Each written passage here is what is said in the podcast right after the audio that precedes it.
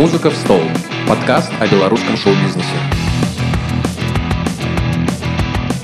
Привет, это подкаст «Музыка в стол» от сообщества Legal Music. Мы продолжаем говорить с деятелями белорусской музыкальной индустрии о том, как вообще быть музыкантом в нашем сумасшедшем мире.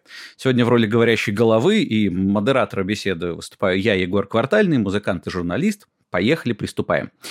В нашем комьюнити часто звучали возгласы: «Дайте уже нам, наконец-то, человека, который сечет в электронной музыке, в диджеинге, и вот это вот все». Раздавались возгласы: «Пожалуйста, держите, приносим на блюдечке». Сегодня с нами диджей с многолетним стажем, преподаватель диджеинга, музыкант, криптопредприниматель, вообще кто только не, Anders Richie или просто Richie. Андрей, привет. Привет, привет, Егор. Рад вас всех слышать, спасибо за приглашение. Очень рад поприсутствовать в, в такой беседе.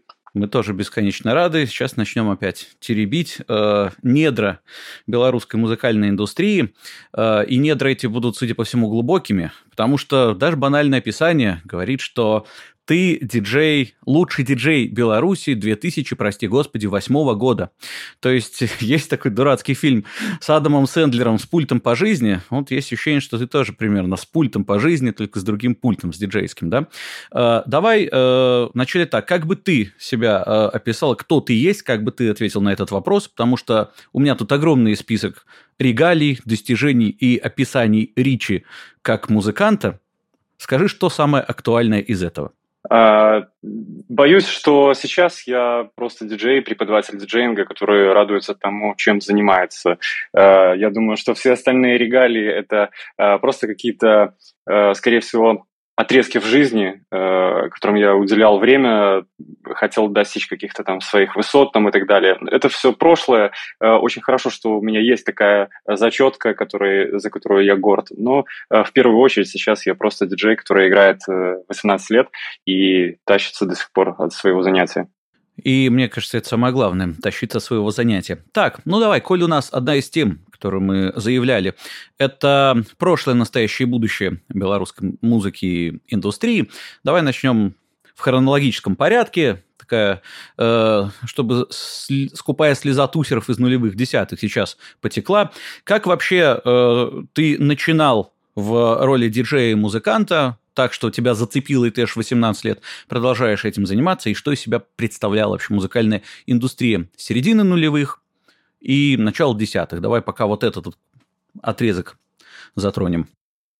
Хорошо, хорошо. Я, если честно, чуть-чуть привираю по поводу того, что я восемнадцать лет играю. Играю я намного больше, то есть примерно двадцать два года, но просто активный диджеинг именно пришелся на последние восемнадцать лет. Я начал увлекаться диджеингом примерно в девяносто девятом — двухтысячном году, и первая вечеринка с моим участием, где я был именно диджеем, это был, было как раз это время. Я э, сам не, э, не, коренто, не коренной минчанин, я понаехал, и э, я начал в своем родном городе. Это город Борисов. Там мы проводили вечеринки с друзьями, и мое увлечение электронной музыкой, оно идет именно из девяностых. То есть я начал следить за этим всем, э, слушал сначала много экспериментальной музыки, и в конечном итоге начал потихонечку э, как-то развиваться, вливаться и начинать играть э, в Минске. Это произошло в две тысячи четвёртом году. На тот момент, э, на мой взгляд, э, несмотря на то, что в природе белорусов э, есть такая черта, как э, часто жаловаться на свою жизнь, э, я бы сказал, что на тот момент клубная культура точно существовала. И если, допустим, сравнивать два таких э, словосочетания, как клубное движение и клубная культура. Вот клубное движение было в девяностых, потом в нулевых и отчасти в десятых была клубная культура, и снова сейчас мы пришли к клубному движению. Разумеется, культура – это… А в чем, я вклинюсь, да, в чем, в чем отличие принципиальное культуры от движения? Это дело в том, что, я бы сказал, это неофициаль... неофициальная терминология, то есть я сейчас дам такое пояснение к этим словосочетаниям, не, не опираясь на общепризнанные стандарты, а то, что это есть для меня. Клубное движение – это… какая-то вообще активность клубного плана. А клубная культура – это уже сформированные какие-то обычаи, э, устои, регулярные какие-то вечеринки, регулярные эвенты. И если э, я говорю о клубной культуре, то есть это середина примерно, может быть, нулевых-тире начала десятых лет, да, то это, это точно клубная культура, потому что в Минске на тот момент можно было в пятницу приехать на три вечеринки с привозом европейских знаменитостей, которые могли исполнять, ну, то есть не просто э, диджеить, а исполнять с помощью каких-то музыкальных электронных инструментов, компьютеров и разного другого, другого рода примочек, исполнять собственно написанную музыку, то есть играть в формате лайв, а не диджеинг. И это могло происходить в пятницу, и ты мог попасть на двух-трех знаменитостей э, прямо в пятницу, в произвольную данную конкретную. И сейчас, допустим, э, мы пришли снова к этапу клубное движение, когда привоз какой-нибудь иностранной звезды или интересного диджея или музыканта происходит, может быть, раз в месяц. Это хорошо, если.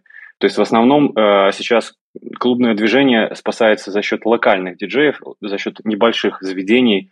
И, ну и все это пришло снова к, такому, к, к истокам, из которого должно, как, на мой взгляд, что-то зародиться новое. Но это не из-за цикличности. Я, я думаю, что все прекрасно понимают, что это коррелирует с экономической ситуацией в стране, ну и вообще, наверное, с геополитикой даже. Ну, конечно. Мы же все существуем в обществе, и э, никак от него отстраниться и укрыться не получится, к сожалению или к счастью. Так что да, э, какое общее состояние в экономике, например, э, такое будет и состояние в музыке, потому что из ниоткуда денежки не берутся. Хорошо, будем надеяться, что рассосется все в мире, э, заиграет опять новыми красками и культура клубная, да? Э, давай к чему э, перейдем и о чем поговорим. Я посмотрел на список знаменитостей, с которыми ты делил сцену, и фестивалей, до которых ты добирался. Там есть очень громкие названия, очень громкие имена. А что конкретно для тебя из вот всего этого перечня является главным достижением, ну или одним из главных достижений, чем ты гордишься из тех мест, где ты выступал, и, если говорить, тех людей, с которыми ты выступал? Накидывай, поражай всех громкими именами. Я бы сказал, что сейчас... Да и вообще клубная культура не только сейчас, она постоянно обновляется. И, разумеется, э, приоритеты и стандарты очень сильно сменяются. То есть я бы сказал, что даже периоды э, есть такие четкие и такие маленькие, как год-полтора, и все новое. Новый стиль музыки, новые люди в топе, э, новые заведения в топе, новый звук, новый свет. Э, то есть это индустрия мировая, и она постоянно обновляется, и поэтому...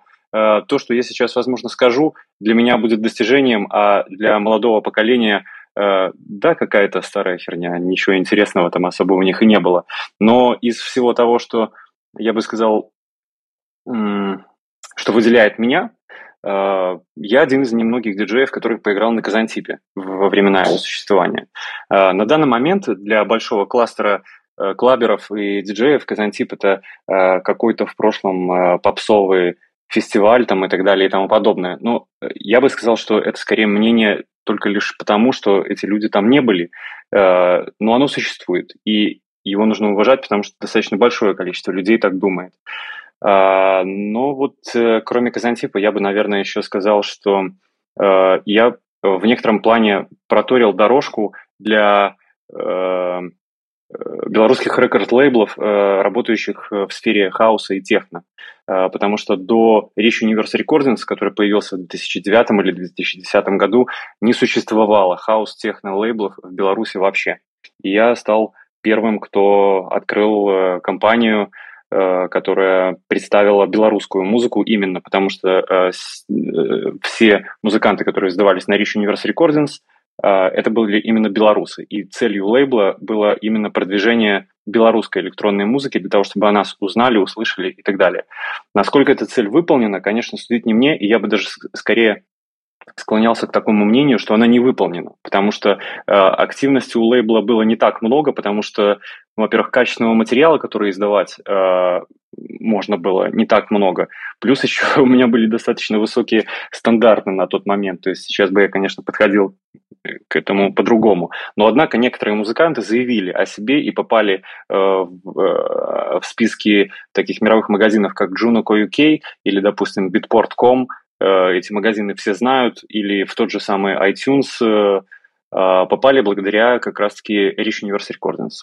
Вот. Это, я бы сказал, ну, определенные какие-то отметочки, которые я для себя считаю э, с, важными вехами прошлого, э, к которым я был причастен непосредственно, потому что, собственно, э, это была цель моя. Когда-то поиграть на Казантипе, э, когда-нибудь э, сделать что-то первому для белорусской клубной культуры. Угу. Прекрасно. Тогда давай будем постепенно эти вехи каким-то образом затрагивать. Если говорить про там, Казантип, это фестиваль крупный. Насколько я представляю, как человек там никогда не бывший, танцполы, толпы и люди, которые в диком рейве там крутятся. У меня примерно такие ассоциации. А ты говоришь, что начинал вообще из Борисова. Какая для тебя разница выступления на, на большой сцене и выступление в маленьком клубе, где тебя там слушает шесть человек, например? Если честно, э, да, это определенный вид наркотика, э, выступать на большую сцену, но в последнее время э, я, наверное, просто поменял немного музыку, и поэтому э, больше кайфа сейчас э, получаю от, э, даже, я бы сказал, несколько полупустых танцполов, когда люди просто слушают музыку и не дико отрываются. Э, за свою карьеру, за восемнадцать лет я просто сменил дважды направления, в которых я играю. Сначала это была ломаная музыка, брейкбит, где-то чуть-чуть немножко, может быть, драм-н-бейса там и так далее. Это было на самом старте карьеры. Но в конечном итоге это просто превратилось в хаос техно андеграундное. И теперь за последние годы я поменял свой стиль уже в третий раз, точнее второй раз. Это музыка, ну, если так немного грубо выразиться, это музыка для пищеварения. То есть она не побуждает человека к танцам, она скорее создает атмосферу э, наслаждения окружением, э, наслаждения вечером, э, приятная музыка, что-то такое коктейльное, много джазовых аккордов в том, что я сейчас играю. Это мелодичная довольно музыка в сравнении с тем, что раньше это было, и в том числе во времена, когда я играл на Казантипе или э, для больших танцполов в Беларуси. Вот. Сразу вспоминается мне один рейв, один из первых вообще белорусских рейвов, я имею в виду из, из легальных белорусских рейвов. Это э, канал эм ти ви, на тот момент присутствовавший в две тысячи восьмом году в Беларуси, организовал э, Open Air, который назывался Back to School. И как раз-таки вот на главном танцполе этого Back to School, а танцполов было то ли пять, то ли семь, мне довелось отыграть перед D Ramirez. Это было просто супер, да, это был отдельный кайф. Сейчас хотел ли бы я играть на таких танцполах? Где-то внутри хочется, но нацелился все-таки на другую музыку, и нравится теперь вот такое. А это именно внутренние изменения, вот почему ты резко меняешь так стили? Или это стремление там попробовать новое, занырнуть в нишу, в которой, возможно, чуть меньше музыкантов? Или просто стукнуло, хочу другую музыку, и она из тебя полилась? Как это происходит? Вот, Егор, сейчас ты такой прям э, айсберг тронул, что могу до утра, наверное, рассказывать об этом, но постараюсь как-то вместиться в ближайшие минуты. Хотя бы мотив, мотивацию, да, обознать, почему это произошло. Потому что есть, понятно, есть музыканты, которые лупят там по сорок лет одну и ту же музяку и чувствуют себя прекрасно. Они предсказуемы, э, слушатели знают, чего от них ждать, и идут специально на это. Э, а есть те, кто все время пробует как-то измениться, э, словить свое сиюминутное настроение. Вот давай твою мотивацию попробуем выяснить. Ну так, действительно, чтобы не закопались совсем. В клубной культуре принято говорить так, как думаешь. И если говорить о моем прошлом стиле, то я бы сказал, что я играл музыку для наркоманов. И в какой-то момент мне захотелось немного посветлеть. Наверное, из-за того, что у меня был переломный момент, когда я стал вегетарианцем. Когда я определился для себя на том, что я хочу вести здоровый образ жизни. Это было очень-очень давно, то есть примерно лет, наверное, тринадцать назад и так далее. И, наверное, вот это заложило какую-то семечку э, к тому, чтобы э, переходить от э, вечеринок э, таких очень-очень клубных, андеграундных, э, к чуть более светлым, таким, я бы даже сказал, почти дневным. И сейчас для меня э, намного больше кайф отыграть очень светлую, такую лучезарную, мелодичную музыку э, прямо вот днем. Это просто несравнимо с тем, что э, с, тем, с тем, когда, ну, конечно же, это свой кайф отыграть ночью и, и действительно прям э, э, разнести в клочья заведение. э, клубной музыкой, достаточно жесткой, танцевальной.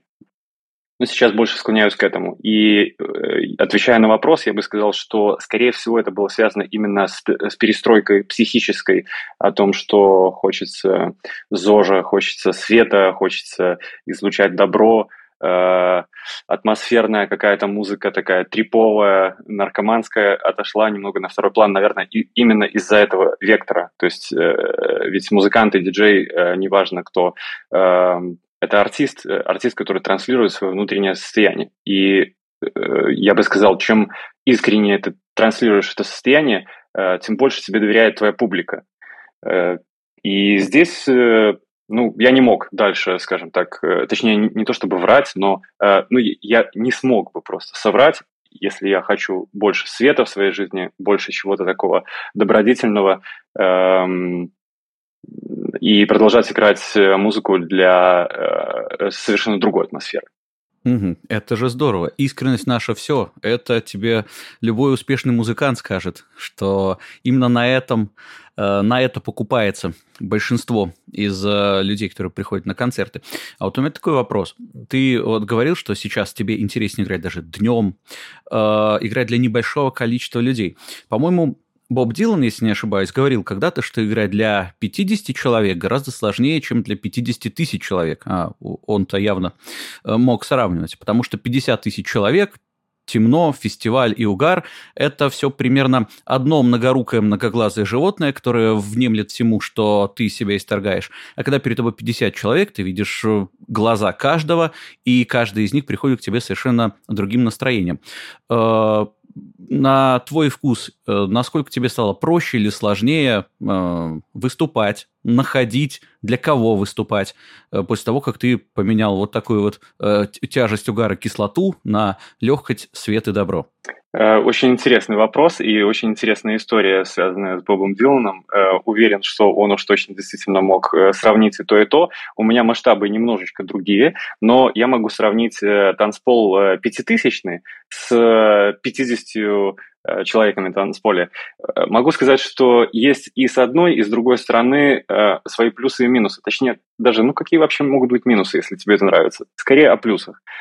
пять тысяч отдают тебе свою энергию, и ты точно так же видишь глаза каждого человека. Если ты действительно играешь для них, если ты действительно хочешь что-то транслировать и чтобы это было воспринято, то в любом случае ты начинаешь ловить какие-то взгляды. Это, ну, не бесформенная какая-то толпа. Ни в коем случае никогда так не воспринимал людей вообще. Но это в любом случае какая-то, какой-то достаточно мощный поток энергии, который тебя, если ты находишься на своем месте за пультом, очень сильно заряжает. И это безмерный кайф, конечно же. Но маленькие заведения, маленькие тусовки, ну, в сравнении с пятью тысячами, то есть, к примеру, на пятьдесят человек, это и больше квест, больше ответственность, потому что ты намного ближе к людям, чем нежели на большом танцполе. И если, допустим, дистанцироваться от людей, да, то тогда все-таки, конечно, да, то есть такой, такой тесной связи с ними нету. То есть ты транслируешь, и они тебе просто килотонну чего-то там несут тоже в ответ. Но нет связи человек с человеком, да. Будешь смотреть, будешь искать эти глаза, будешь воспринимать э, чуть более общно, да. На каких-то вечеринках, где мало людей, разумеется, контакт плотнее. В этом тоже есть свой кайф. Э, это... Это даже не обязательно отрывает э, тебя как артиста э, от, от земли меньше, чем пятидесятитысячная толпа. Ну, в, в моем случае, пятитысячная толпа. Э, есть и там, и там свои плюсы. Просто э, каждый выбирает то, что ближе. Мне со временем стало ближе вот это. И э, не, это не тратит тебя нисколько. Не пятьдесят... Э, тан, такой танцпол на пятьдесят человек – и не тратит тебя пятитысячный танцпол. Просто если тебе ближе одно, ты выбираешь одно. И, ну и, соответственно, музыкой выбираешь, конечно же. Играешь такую музыку, тебя будут звать на одни рейвы. Хочешь другую музыку э, транслировать как-то людям, тебя будут звать на вечеринки из пятидесяти человек. Роскошно. Главное найти, что тебе нравится больше.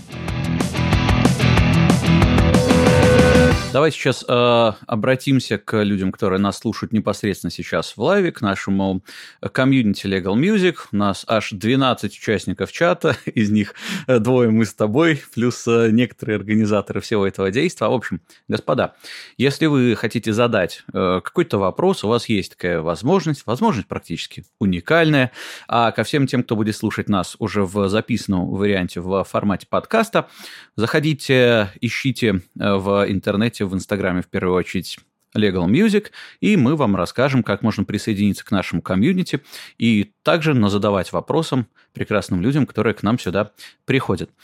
Давай э, затронем сейчас другую э, тему, тоже она у нас была заявлена в качестве одной из тех, о которых стоит поговорить, это как держаться на сцене, и у меня в связи с этим вопрос. Я человек, который играет в разных группах э, живую музыку на живых инструментах, и там понятно, когда ты выходишь на сцену, э, у каждого есть своя роль. Человек с гитарой может выбежать на авансцену, пилить солягу, и всем сразу видно, какой он красивый, экспрессивный и артистичный. Про вокалистов так вообще нечего говорить. У них всегда есть возможность показать себя и как артист, и как актер, и как кого угодно. И, в принципе, любой из участников живого бенда может показать себя во всей красе. Диджей привязан к пульту, и, по большому счету, он... Во-первых, статичен, во-вторых, у него всегда там руки заняты, уши заняты, да. Как зажечь толпу? Как вообще показать, что тебе хорошо, и как сделать так, чтобы толпе стало хорошо, чтобы люди или настроились на твою волну и начали погружаться куда-то в недра чила, или начали угарно плясать? Делись опытом. Я считаю, что в диджеинге, ну, в каждом каком-то виде искусства, творчества есть что-то, за что ценят данного конкретного артиста. И я считаю, что в диджеинге самое главное – это именно компиляция и уместность.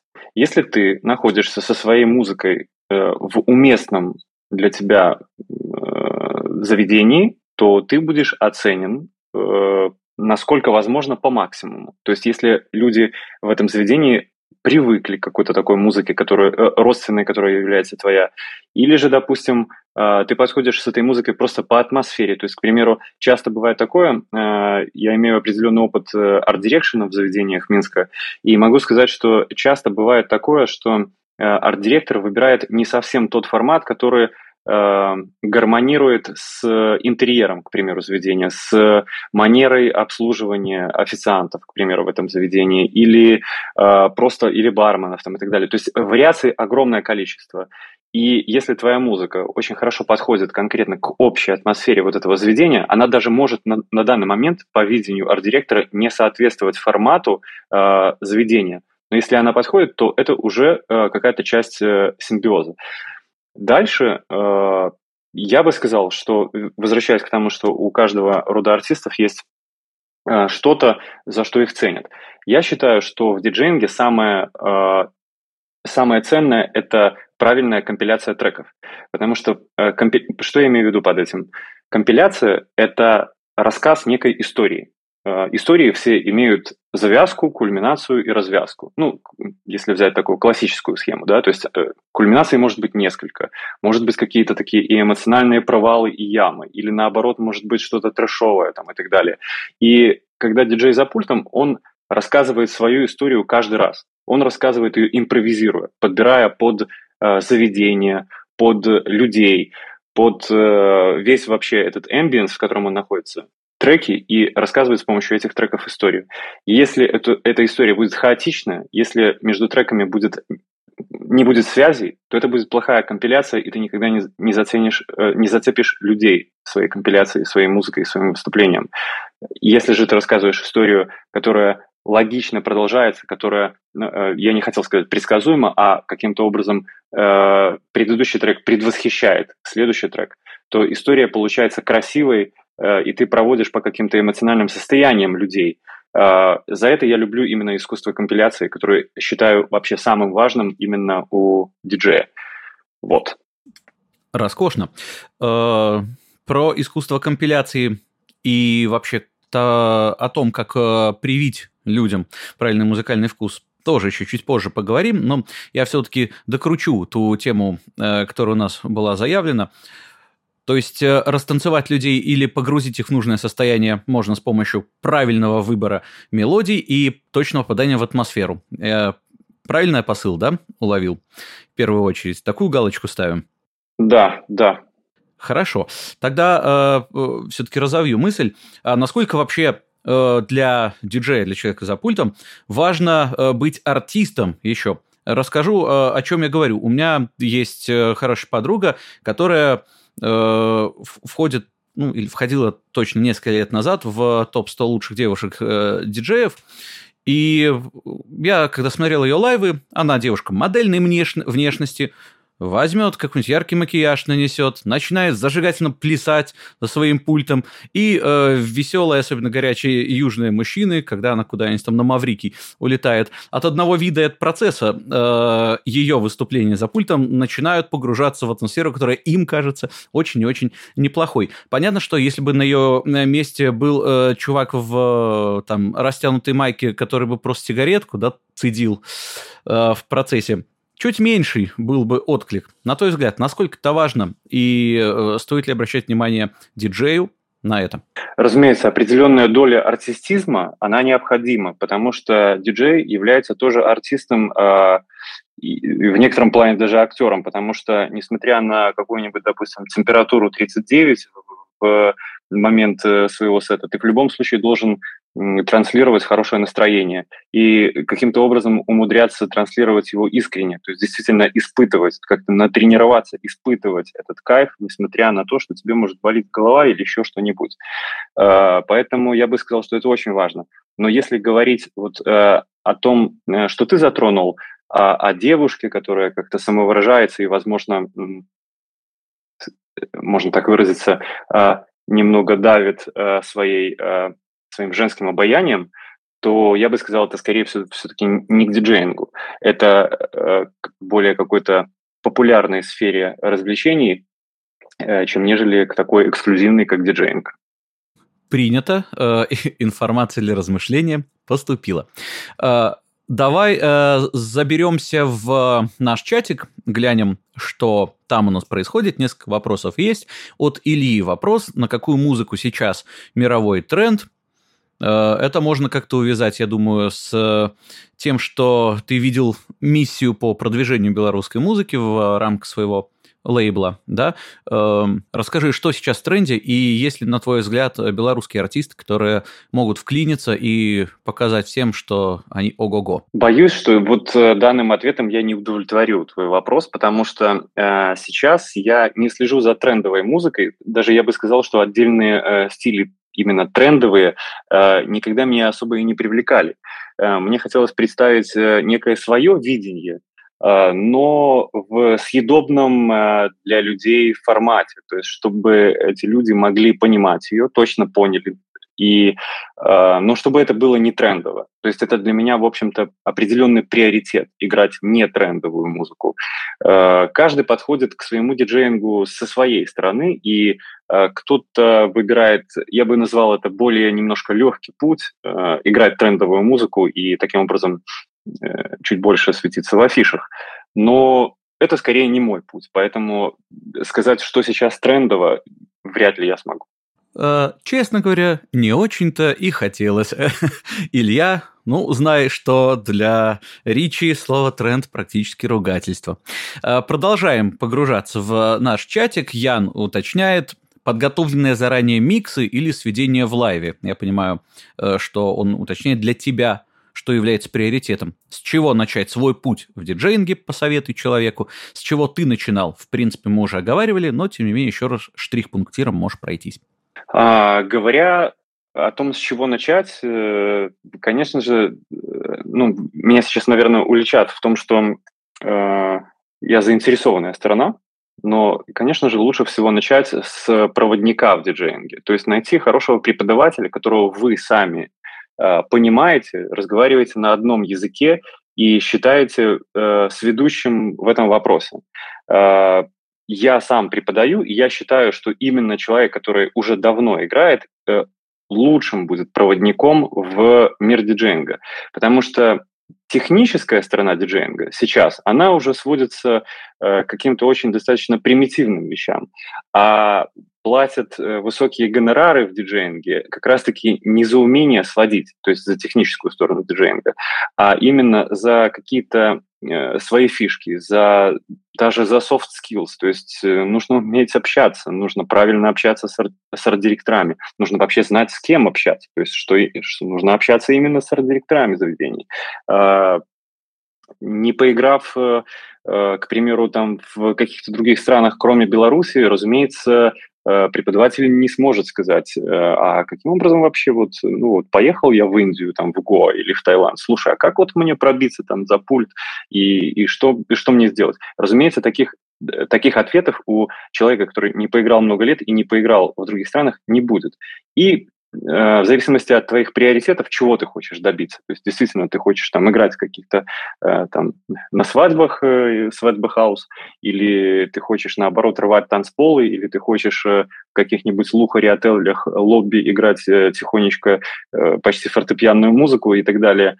Все это такие очень разные грани диджеинга. То есть, нужно выбрать конкретного проводника в диджеинг, то есть преподавателя, который сможет... который добился в том, чего ты сам хочешь, определенных успехов, который знает так называемую кухню диджеинга.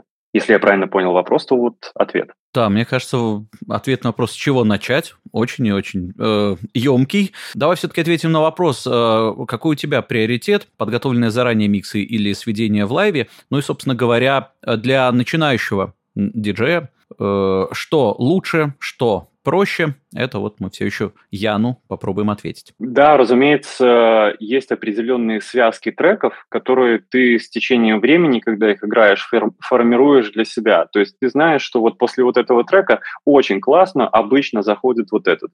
Но это только вот на таком уровне.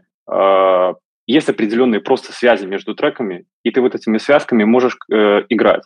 Но так, чтобы прям подготовить дома микс, э, там выстроить какую-то компиляцию и ее прям по списку играть, э, это совсем никуда не годится, потому что диджеинг – это все равно импровизация. Но, как говорит э, мой друг э, Карен Карапетян, золотая джазовая скрипка Беларуси, э, импровизация – это десять раз отрепетированная... Э, Не помню, что он говорил, отрепетированное нечто. Вот, поэтому, да, есть определенные связки, но это все равно, это нечеткий план. Ты всегда импровизируешь, ты всегда рассказываешь какую-то новую историю из музыки, которую ты э, набрал и д- добыл каким-то образом, на- нашел какие-то эксклюзивные треки там, и так далее. И так как у тебя в любом случае через тебя проходит достаточно большое количество музыки, тебе хочется ее представить. И на каждый новый сет ты представляешь какие-то новые треки. И это не может быть полностью подготовленный микс, тем более, что никогда не знаешь, какие люди будут, какую они музыку воспринимают. И даже если ты играешь с точки зрения, как, допустим, я первые годы играл исключительно э, с такой эгоистичной точки зрения, то есть я представляю свой вкус, а вы там уже разбираетесь, дорогие друзья. Эм, даже если вот представить себе, что ты такой диджей-эгоист, а это, кстати, очень немаловажный момент в диджеинге, потому что Uh, нужно не прогибаться в некоторых вопросах, это точно. Я, я не имею в виду относительно uh, приглашающей стороны там, и так далее. То есть нужно не, не прогибаться под какое-нибудь, допустим, царящее, не совсем лучшее настроение у публики на данный момент. То есть нужно как-то его переломать там, и так далее. Я говорю о таких моментах. Вот нам подсказывают... Э... формулировку «импровизация – это хорошо отрепетированная домашняя заготовка». Не знаю, так ли именно говорил легендарный Карен. Практика, практика, не заготовка. То есть именно хорошо отрепетированная практика рождает хорошую импровизацию. Прекрасно. Вот так совместными усилиями вывели аксиому практически. Илья продолжает задавать вопросы, и сейчас прям тебе нужно будет составить список и чек-лист. Не знаю, получится ли сходу. Тем не менее, с чего начать новичку в диджеинге, как попасть на первое выступление? Ну, с чего начать, мы уже сказали, да, первым пунктом найдите себе проводника, который вам расскажет. Еще три базовых совета нужно тебе накидать для этого э, чек-листа, чтобы Илье стало хорошо. А, хорошо, я бы сказал, что важно не кушать плотно перед сетом. важно не носить тяжелую обувь, когда едешь играть, выступать, потому что хочется прыгать, а если ощущаешь тяжелые зимние ботинки, то не хочется прыгать. А не хочется прыгать, ты себя в чем-то сдерживаешь и чувствуешь э, какой-то дискомфорт. Поэтому очень важно э, как раз-таки чувствовать свободу. Э, еще никогда не идите в диджеинг для того, чтобы заработать много денег или получить много женщин. Хотя, несмотря на то, что диджеинг действительно дает и одну, и вторую сторону в определенном смысле.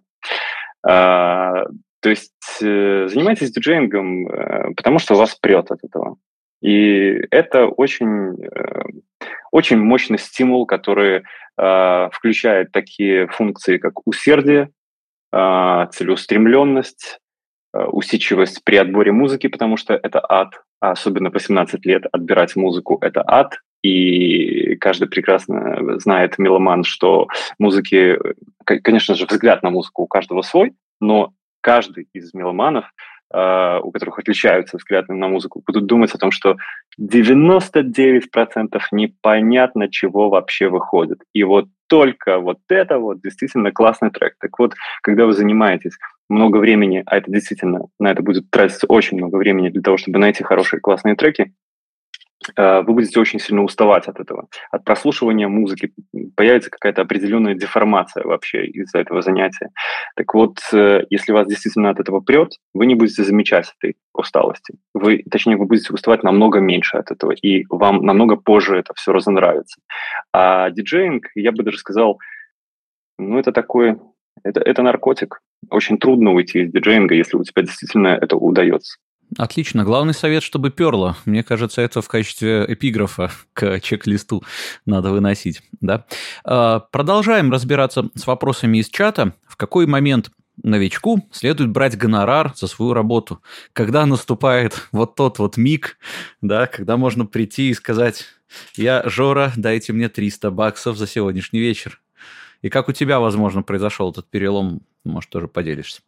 Я бы сказал так. Во-первых, новичок ты или не новичок вообще абсолютно не важно и ни в коем случае не определяет твой гонорар.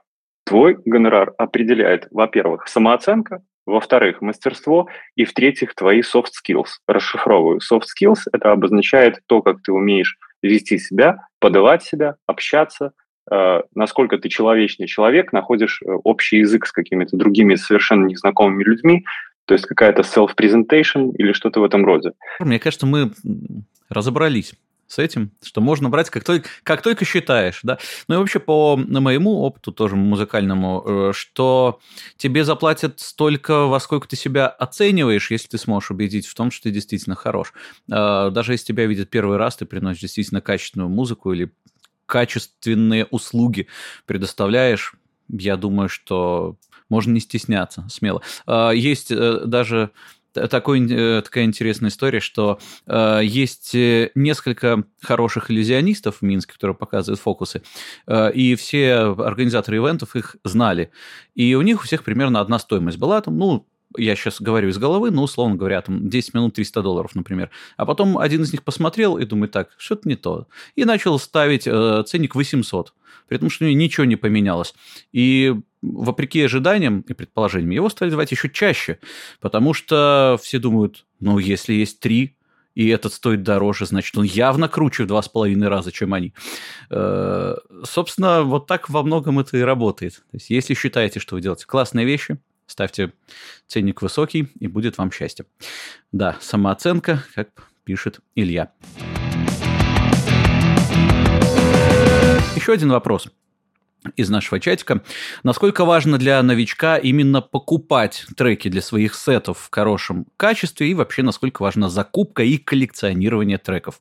Ну, в любом случае, хорошее качество треков – это просто по умолчанию, и сто двадцать восемь килобит в секунду, то есть вообще нельзя обсуждать, ну, или даже, даже там сто девяносто два. Многие не играют вообще даже эм пэ три триста двадцать, несмотря на то, что это, в общем-то, приемлемое качество уж точно для танцполов не, не в пять тысяч человек, а для небольшого заведения. Качество не обсуждается, это просто по умолчанию. Дальше. Важно ли покупать? Я очень долгое время практиковал следующий подход. Понятно, что у новичка ни тонна денег ни на что. Ни на крутые наушники, ни на там какие-нибудь, допустим, ну, даже не на, не, не на те же пластинки там и так далее, потому что диджейская пластинка, которую ты покупаешь все равно из-за одного трека, она стоит примерно около тринадцать долларов для тех, кто играет на виниле. С музыкой цифровой, конечно же, разумеется, все проще. Но для, допустим, если, если тебе там двадцать, у тебя там первая работа, то ты действительно считаешь вот эти доллары, за которые ты покупаешь э, музыку.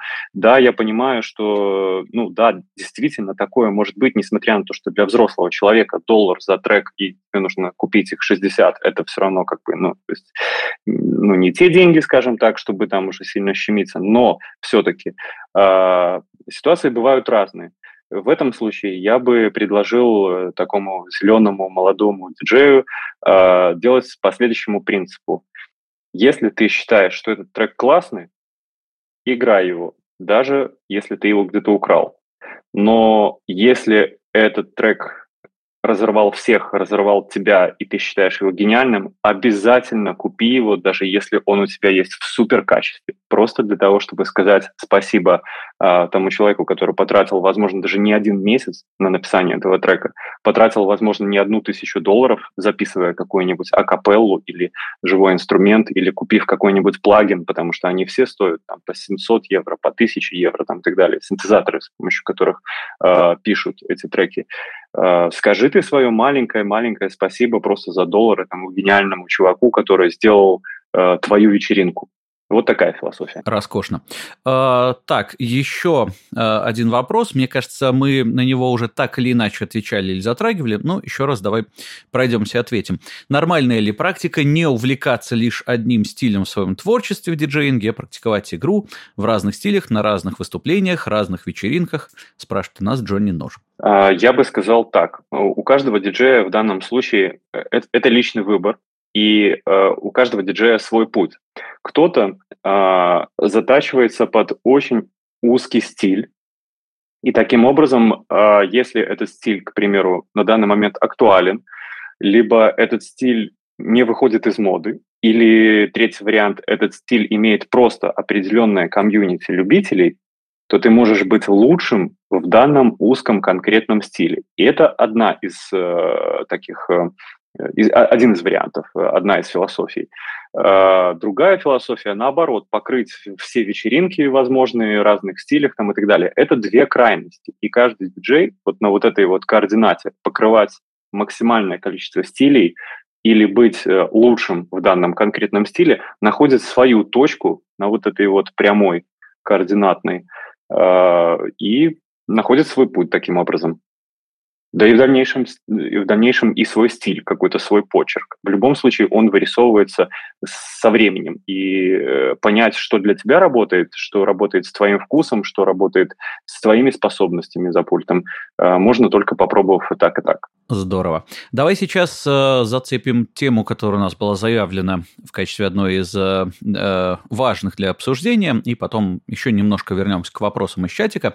Э, коли у тебя в, в описании, там, в инсте и в других разных местах присутствует слово «крипто» э, и криптовалюты, давай зацепим и это тоже. Э, насколько вообще э, все эти страшные слова «криптовалюты», «блокчейн», «эн эф ти» и так далее э, – сейчас связываются с музыкой, и куда может индустрия двигаться, используя все эти достижения человеческой современной мысли и э, все эти цифровые прелести?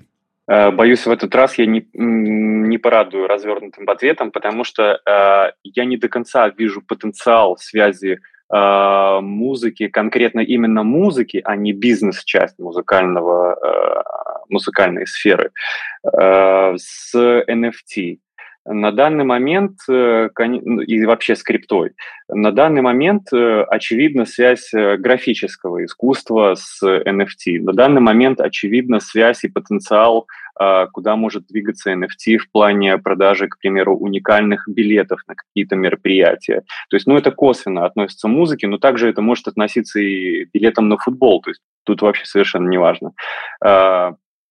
конкретно продажа музыки с помощью эн эф ти или какая-то связь вот этого всего крипты с музыкой, я, наверное, может быть, я просто не в, в эту сторону не думаю, а, но я не вижу большого потенциала. И, и также я хочу подчеркнуть, что я не являюсь специалистом а, конкретно по, вот, по, так, по такой связи этих двух сфер.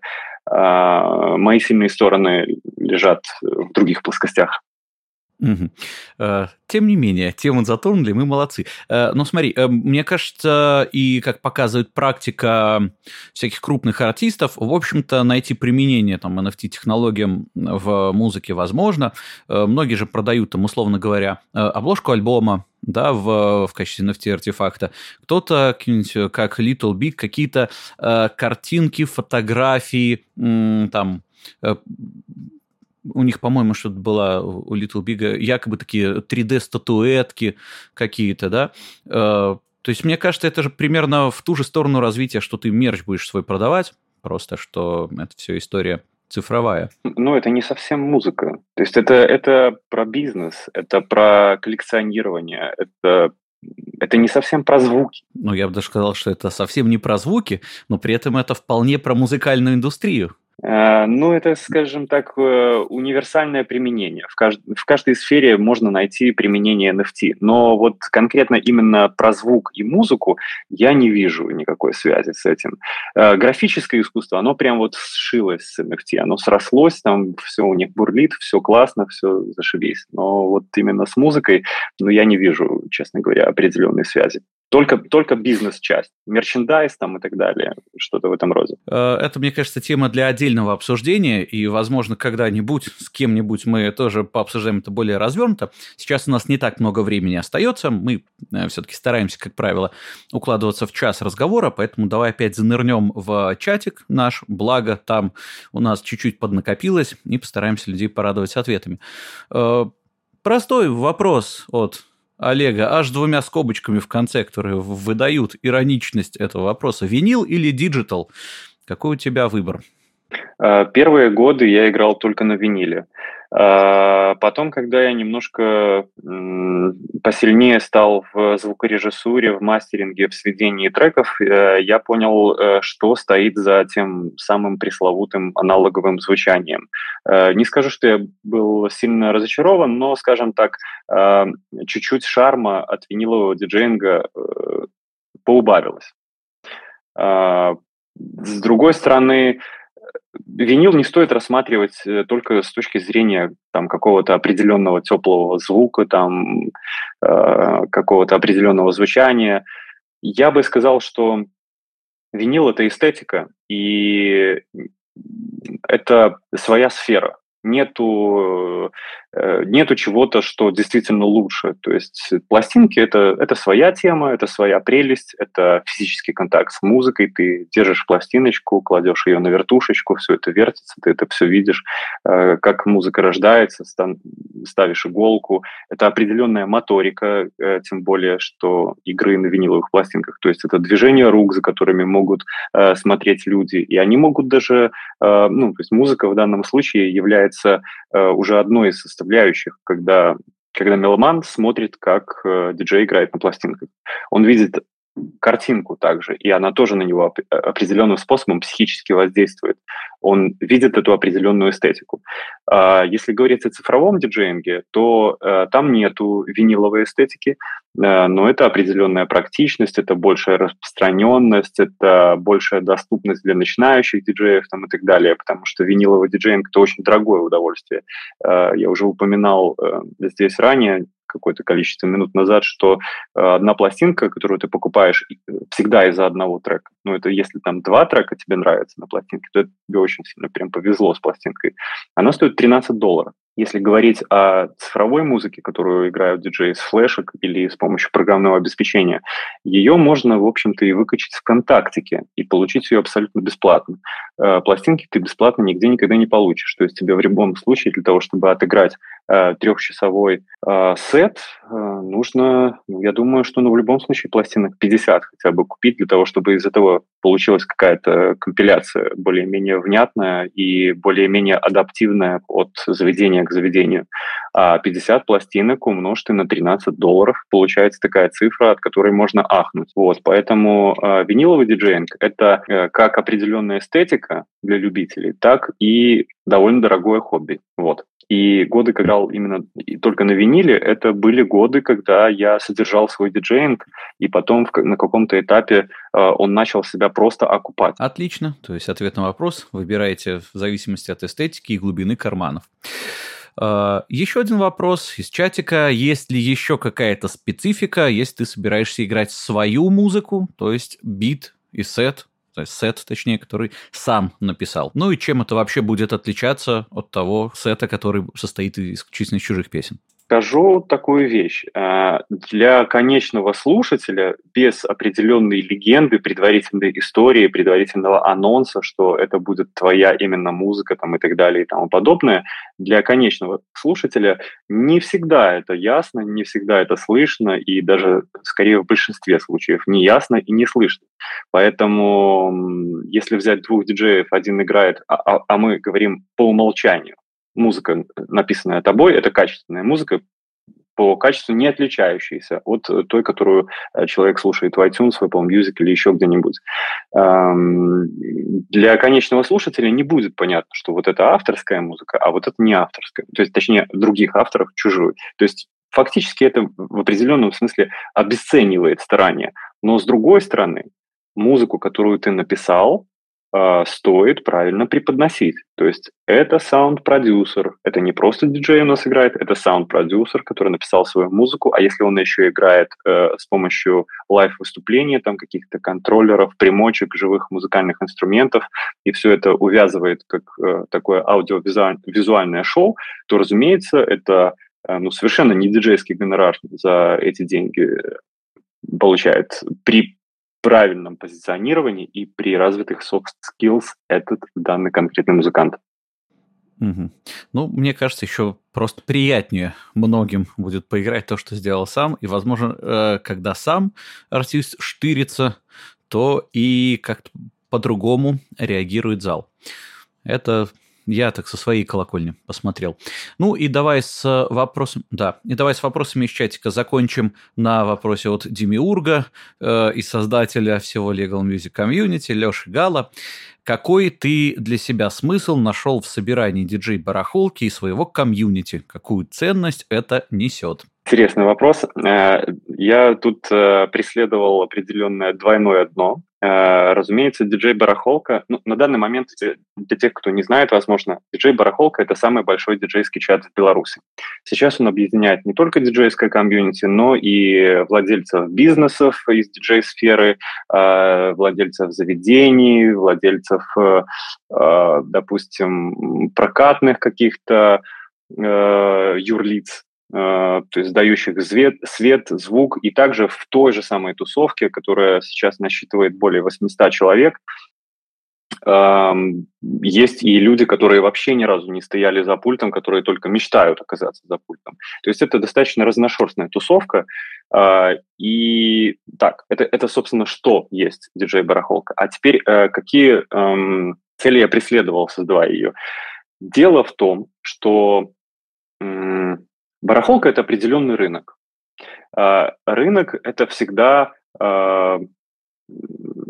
место встречи большого количества людей. То есть сам концепт создать виртуальный маленький рынок для диджеев – это уже изначально была такая выгодная идея, я бы сказал так. И на момент, когда я ее создавал, Telegram в Беларуси был лишь перспективным мессенджером, а не имел широкое распространение, как, допустим, сейчас. Я обдумал, что нужно делать, во-первых, в Телеграме, потому что это перспективно. Во-вторых, что это должна быть именно диджей-барахолка, потому что э, это место, где встречаются те люди, которые хотят продать, купить, и таких будет больше. То есть это будет комьюнити точно расти. А какие цели я преследовал для этого всего? Мне просто э, хочется... создавать что-то, что объединяет людей, и где они смогут взаимодействовать э, на равных. То есть э, в данном случае э, я часто вижу объявление э, о том, что продается какой-нибудь концертный звук, к примеру, да, и в то же время новичок, да, который видит это объявление, он узнает, что вот э, существует вот такой, допустим, концертный звук. Э, он может задать вопрос, а почему это там стоит дорого, и э, ведь эти люди друг друга не знают, и ему владелец этого концертного звука сможет э, скинуть, допустим, ссылку или сказать, эта штука вообще уникальная, там, потому-то, потому-то, потому что это рынок, и здесь все общаются друг с другом на равных. И здесь ты не владелец бизнеса и начинающий зеленый диджей, а потенциальный продавец, потенциальный э, покупатель. Это уравнивает всех, это создает общность определенную. И э, одной из функций этого чата я всегда видел э, взаимопомощь. Потому что в диджей-барахолке, несмотря на то, что ну, это вроде как бы такой виртуальный маленький рынок, э, люди... часто просят помощи. Ребята, срочно нужны тюльпаны. Ребята, срочно нужна дым-машина. Ребята, что делать? У меня глюкнуло программное обеспечение диджейское, там, Traktor Scratch или, там, допустим, Serato или Rekordbox или еще какое-либо программное обеспечение. И всегда находятся люди, которые другим помогают. Это все очень скрепляет комьюнити и перемешивает его. То есть мне хотелось создать что-то, где люди бы могли общаться на равных, и увидели, что, что их много. И на данный момент этот чат вырос в самый большой диджейский чат, который объединяет вот от мала до велика э, людей из этой индустрии. И я им доволен. И там вежливое общение. Никто не ругается матом. Это просто чудесно. Мне кажется, это, это очень созвучно целям, задачам и восприятию мира, ощущению нашего комьюнити Legal Music. Мне кажется, как это будем дружить с семьями. И есть ощущение, что это все сильно нужно вообще нашей индустрии. Ну что, у нас времени практически не остается. Да, поэтому, знаешь, как все э, начинающие, особенно журналисты, любят такое, какие ваши творческие планы? В конце спросить, ну, давай скажем, как вообще ты видишь э, свою творческую жизнь и э, свои цели и задачи на хоть какое-то будущее в наше безумное время, когда про будущее задумываться вообще даже как-то страшно? Если мы не будем надеяться на хорошее будущее, то все, что мы сейчас делаем сегодня, теряет всяческий смысл.